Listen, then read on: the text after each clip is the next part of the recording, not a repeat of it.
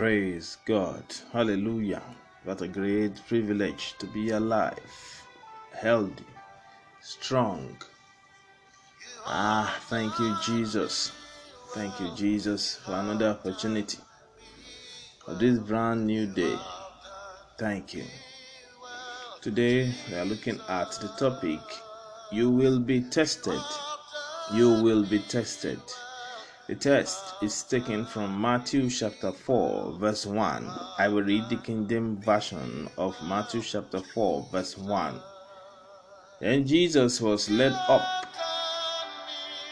the Spirit into the wilderness to be tempted of the devil. Father, thank you. Thank you for your loving kindness. Thank you for your mercies. Thank you for your presence always. Thank you for grace. Thank you for life. Thank you for good health. Thank you for sound mind. Take the glory, it is yours. In Jesus' name. Amen. Jesus was tempted to know whether he will live by the word or by what the devil says.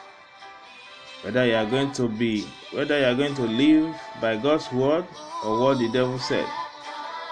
Deuteronomy chapter 3, verse 8 declares, Man does not live by bread alone, but by every word that proceeded out of the mouth of the Lord doth man live. This particular scripture has already been in existence before Jesus came. But in Matthew chapter 4, Jesus was tested with this passage. According to our text today, Jesus was led up of the Spirit into the wilderness the wilderness is a place where you don't see anything or anybody around. You are all alone. The wilderness is usually not a comfortable experience. It's a t- situation where everything is dry. That was where Jesus was led to be tempted of the devil. In Matthew chapter 4, verse 2, it says, And when he had fasted 40 days and 40 nights, he was afterward and hungered. There is no graduation from fasting.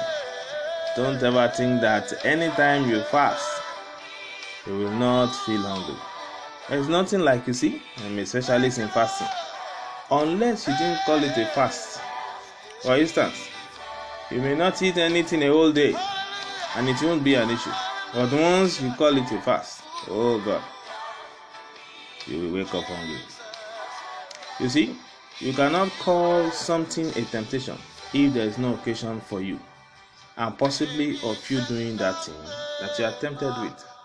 Until there is a possibility that you can do it, but somehow, because of the grace of God, you say no, you can't call it temptation. Temptation is something coming against you, and there is a possibility to fall for it.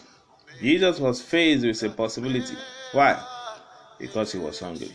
He had completed his fast, and so the next thing to do nationally is to eat. The devil now came and said, Now is my time and the right moment to hit this man. You will not fall in the days of adversity in Jesus' name. The strength of God is available to you to overcome every temptation and stay victorious.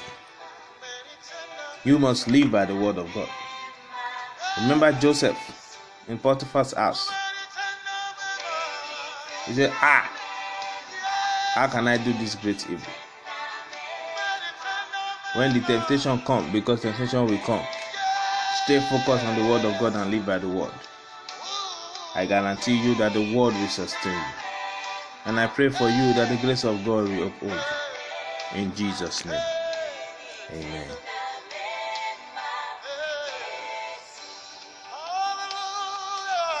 We must continue to say the word of God. We must continue to declare the word of God. Because the word of God is our strength. Jesus confessed it. So we will continue to confess it until we see results. The Lord is my light and my salvation. Whom shall I fear? The Lord is the strength of my life. Of whom shall I be afraid? When the wicked, even my enemies and my foes, came upon me to eat up my flesh, they stumbled and fell. Though an host should encamp against me, my heart shall not fear. Though war should rise against me, in these will I be confident.